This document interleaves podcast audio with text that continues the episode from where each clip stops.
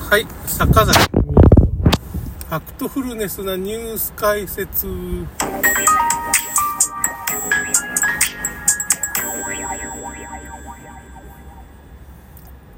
はい、ちょっと、まあ、ちょっとね、さっきの、まあ、積み立て、米国株積み立て投資家のことをな、なんか最近、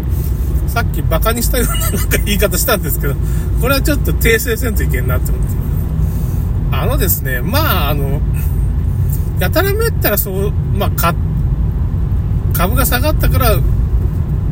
買うっていうような人でもないんですよね、米国株投資家っていうのは。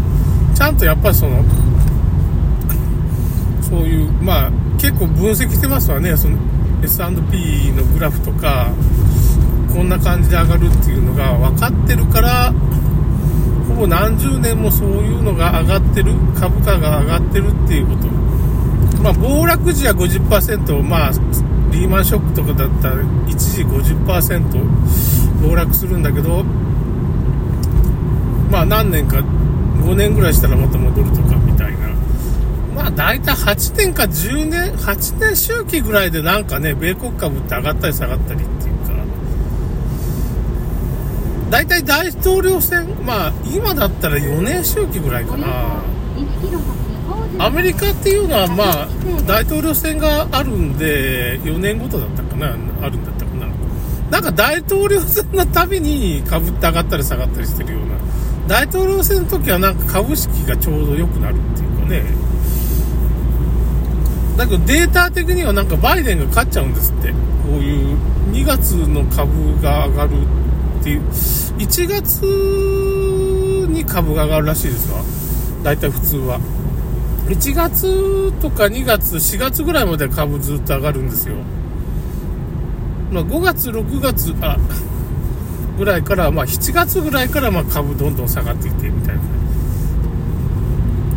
だから、8月、9月、10月ぐらいに株価が低いんで買って、まあ、4月ぐらいに売ると利益が出るみたいな、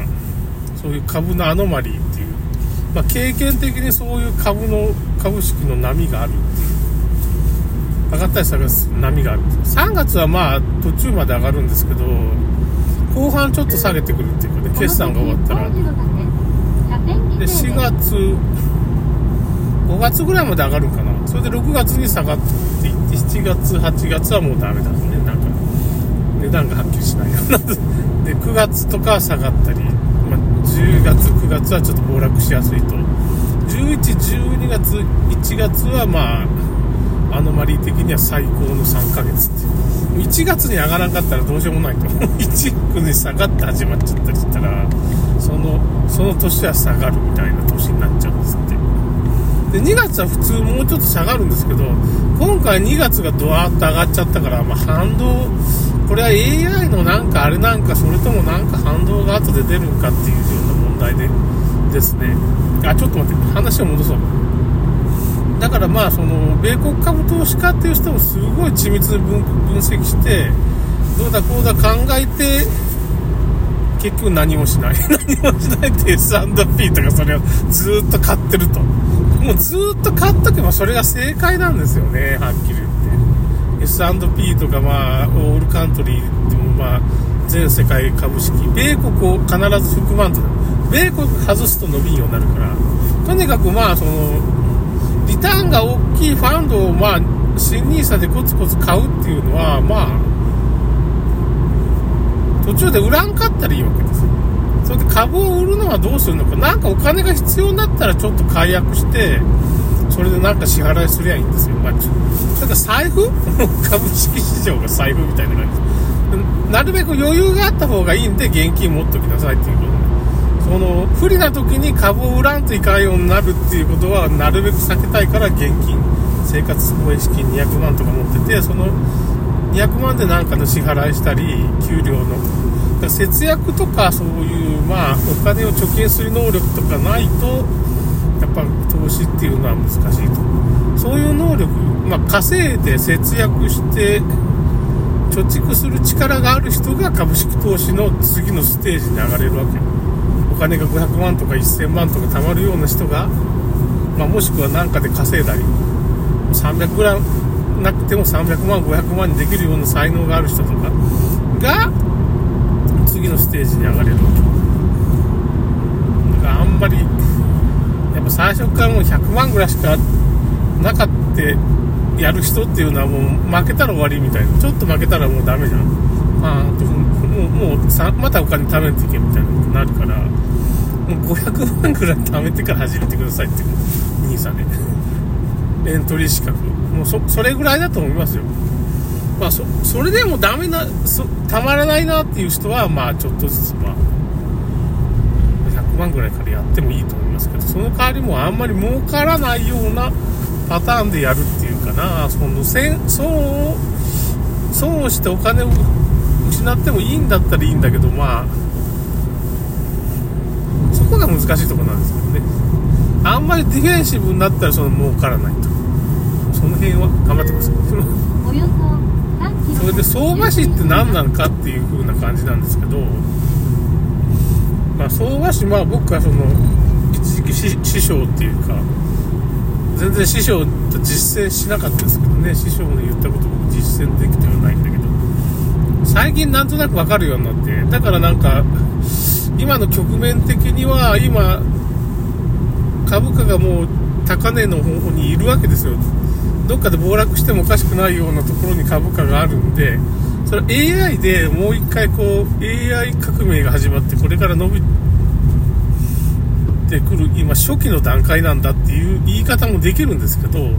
まあ、どっかで調整価格の調整が入るだろうっていうような感じもするわけです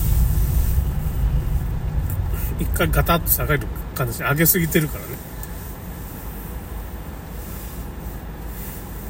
ちょっと角度が急すぎるよね、グラフ。今までと違う方向っていうかね、別次元に入ってきたっていう考え方もできるんですけど、まあ、どっから落ちるな、みたいな感じはするんですその時に、まあ、債券持ってたり、まあ、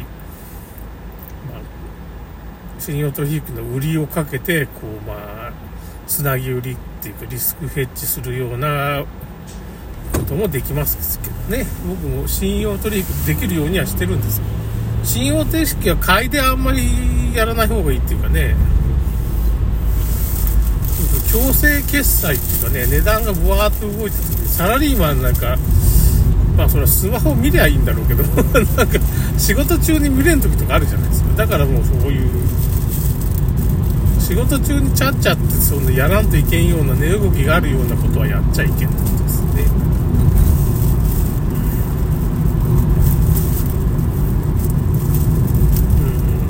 から相場師っていう人はまあ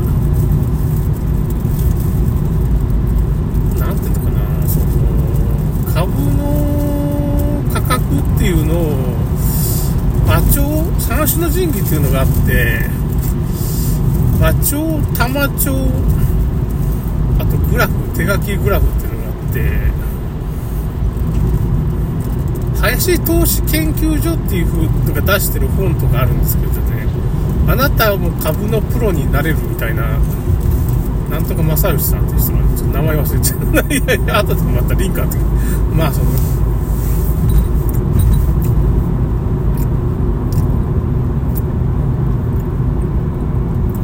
相場師のやり方っていうのがあるんですだから毎日、その、あの、終値、株の終値をこう帳面につけるんですよ。正面につけてあと株のプラスマイナスをちゃんと収支計算というか何パーセント儲かったとか何株買ったっていう馬帳っていうものがあるんですけど収支決算ですね株の。それもつけると。それは馬帳なんですよ。あとその玉帳っていうのはその株の値上げを玉っていうんですけどね1株2株この玉の値動きをグラフに書く手書きで書くと。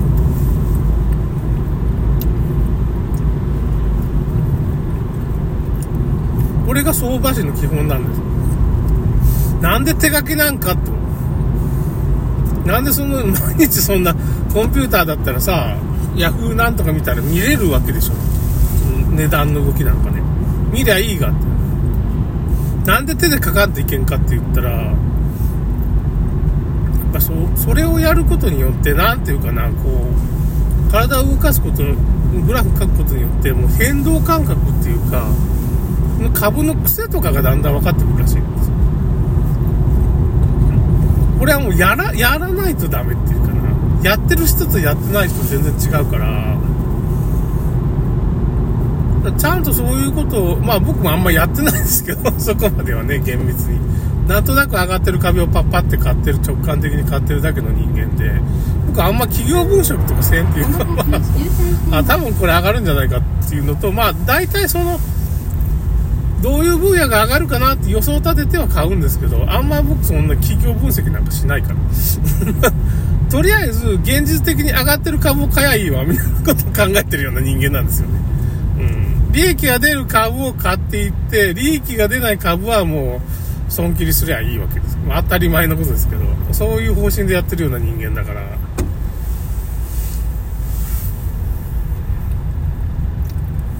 相場師っていうのはそういう風な買い方してるっていうか、買って利益が出るときは買やいいし、まあ、売って利益が出るときは、まあ、その信用取引の売りで、売りかけすりゃいいわけ。株っていうのは上がったり下がったり3ヶ月とか半年するんで、その周期に合わせてその売り買いを、そういう玉を立てるっていうかね、売り、売り玉、買い、買い玉っていうのを立てるっていうのが相場師なんですけどね。ちょっともう一回これ相場師についてもう一回語りたい。それでは終わります。それではまた。